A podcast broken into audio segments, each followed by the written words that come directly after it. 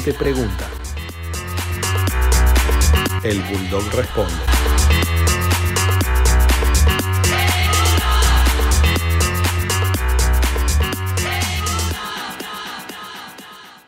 Patricio Jasielski, a propósito del contexto de los incendios en diversos puntos del país, pregunta qué tan cierto es que se deben a cuestiones de agronegocios, a maldad empresarial o a cuestiones inmobiliarias. ¿Cuál es su postura respecto del cuidado del ambiente? En general, eh, hay un gran debate científico sobre cuán agudo es el problema de cambio del medio ambiente por la acción antropológica, por la acción del desempeño humano.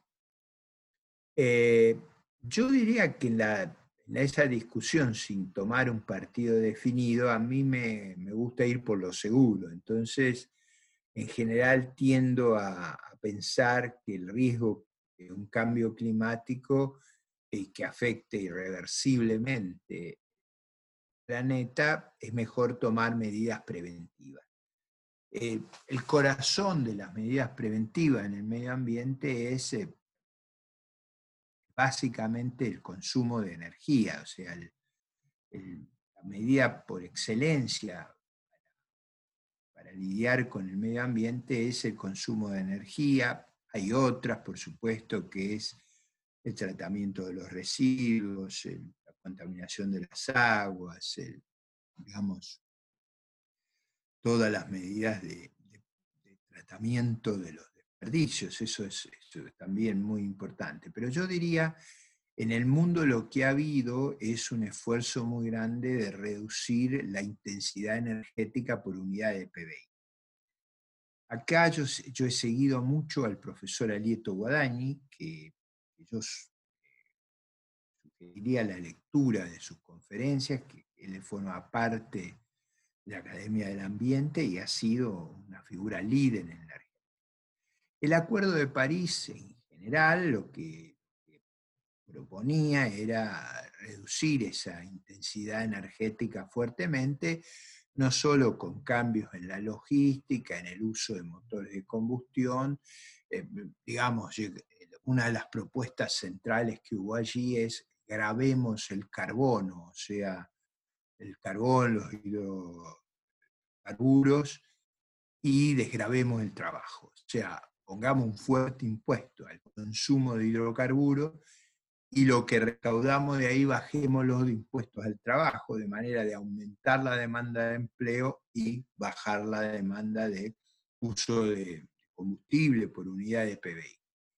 Eh, el caso más trágico, creo yo, es que en la Argentina, durante la época kirchnerista, se subsidió fuertemente el uso de, energía, eh, de energía hidrocarburífera y carbonífera, y eso eh, claramente eh, acelera el calentamiento global. Si el mundo hubiera seguido la política de los Kirchner, hace rato que tendríamos un problema ambiental catastrófico. El problema de adecuarnos al, acuerdo que, se firmó en París va a estar básicamente muy eh, vinculado a esta, problemática de encarecer el uso de hidrocarburos, encontrar energías renovables, otro camino, y por supuesto al saneamiento urbano, al tratamiento de, los desechos familiares e industriales, en eso el país tendría también la concentración en el Gran Buenos Aires, sobre todo la explosión de, alrededor de 3.000 villas de emergencia, produjo un problema muy serio de manejo del medio ambiente y del manejo del saneamiento urbano. Yo diría que esas son las prioridades que deberíamos enfrentar hacia el futuro. Castigar el uso de hidrocarburos, abaratar el uso de sacarle impuestos al uso de mano de obra, hacer un gran esfuerzo en saneamiento urbano, es decir, aguas corrientes, cloacas, tratamiento de residuos y, digamos, evitar enviar a los ríos y al mar ese material crudo y, por supuesto, un esfuerzo muy grande en el diseño y tratamiento de envases, que ahí también hay otra, otra fracción muy importante de los problemas ambientales. Agustino Taviano pregunta cuál es su visión respecto del cambio climático y cuál sería el rol del Estado para enfrentar dicho problema. El rol del Estado es reflejar lo que los precios de mercado no reflejan. Si el combustible, el hidrocarburífero, el, carbón, es muy contaminante y esa contaminación no está reflejada, bueno, una de las formas de resolver ese problema es poner un impuesto que le refleje a todos los actores sociales ese costo, esa inapropiabilidad, esa externalidad que es contaminar el medio ambiente. La forma, creo yo, más sana es la que ha sugerido la OIT, es decir, grabemos las actividades contaminantes y desgrabemos el uso de trabajo. ¿Por qué? Bueno, porque la convicción a nivel mundial es que el empleo es un atributo de la realización humana, forma parte de la autonomía de las personas, la construcción de ciudadanía, y yo diría que esa combinación, que fue la contraria a la que se usó en la época de los es la que recomiendan los organismos internacionales y yo creo que es muy sana para el medio ambiente y para el mundo laboral desgravar el uso de mano de obra, crear ciudadanía, crear empleo, mejorar la autoestima, la, ejemplaridad familiar y castigar las actividades contaminantes. Ese sí que es un cambio significativo, ese es un rol del Estado, no de un Estado bobo, sino de un Estado inteligente y estratégico. Silvio pregunta si usted puede decirle cuáles serían las razones de la crisis de Venezuela ya que mucha gente que pertenece a la izquierda argentina atribuye dicha crisis al bloqueo económico de Estados Unidos. No, eso no es cierto sencillamente. Venezuela estalló por, por haber destruido el sistema de organización económica con una mega inflación, confiscando empresas, destruyendo empresarios, destruyendo los que tenían la capacidad de coordinar los factores productivos, generando un clima hostil al funcionamiento de la iniciativa privada, se fueron de Venezuela, es muy fácil la crisis, se fue la gente que trabajaba. Es como si de acá se van los 6 o 7 u 8 millones que trabajan y quedan los ñoquis, los jubilados, ahí estamos perdidos. O sea, la clave es no hostigar a los que producen riqueza. Eso fue lo que ocurrió en Venezuela de, de una manera disparatada. O sea, no se cobraba por el combustible, por la energía, bueno, todas esas ideas locas de no cobrar lo que las cosas valen, terminan en una catástrofe. Y era muy fácil verlo. Yo, yo les sugiero ver videos del programa de televisión del 2007, 2008. Yo todo esto lo fui anticipando casi matemáticamente. ¿Por qué? Porque era muy fácil ver dónde terminaba eso estos experimentos ya se han hecho, Chávez los llevó a un extremo y sabíamos que terminaba en una inmensa catástrofe. ¿Cómo terminó?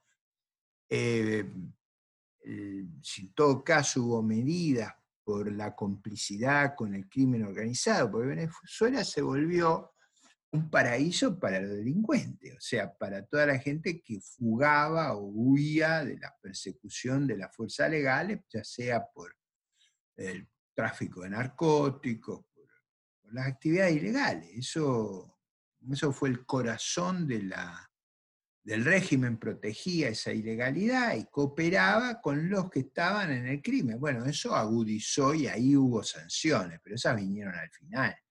El proceso de degradación y de destrucción de la economía venezolana el mismo que se puede producir acá, es muy fácil hacerlo. Uno empieza a congelar los precios, por ejemplo, yo congelo los precios de Internet. No, no cubro los costos, las empresas van a dejar de invertir, van a dejar de prestar servicios, se va a colapsar el sistema.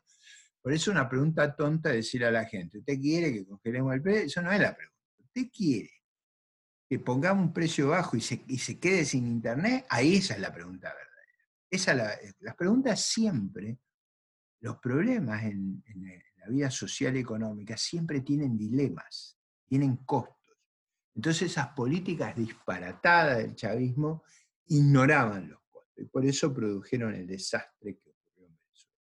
Javier Conilio, profesor de Filosofía y Teología de la Escuela de los Jesuitas, está interesado en el tema económico y le pide algunas recomendaciones de lecturas y pregunta si desde la mirada de la escuela austríaca es posible la economía social de mercado, el ordoliberalismo. Yo no soy austríaco, no, no, no me formado en la escuela austríaca, tuve esa, esa exposición, obviamente interactuado con la gente formada en esa visión de la economía. Sí estuve mucho más cerca de los Ordo Economists, que son los alemanes, que, que fueron muy influyentes en la idea de la economía social de mercado y por supuesto he estado muy cerca de lo que sería la corriente principal neoclásica. Eh, yo diría que la idea de una economía social de mercado fue la, oferta de, de, aprovechar al máximo las aptitudes del mercado para asignar los recursos en un marco institucional donde el gobierno actúa supletoriamente, actúa, mm, digamos, eh, en aquellas áreas donde la acción espontánea de los agentes productivos no puede resolver eh, los problemas. Yo creo que ahí un lugar donde ustedes pueden leer sobre esto mucho es el Instituto Acton.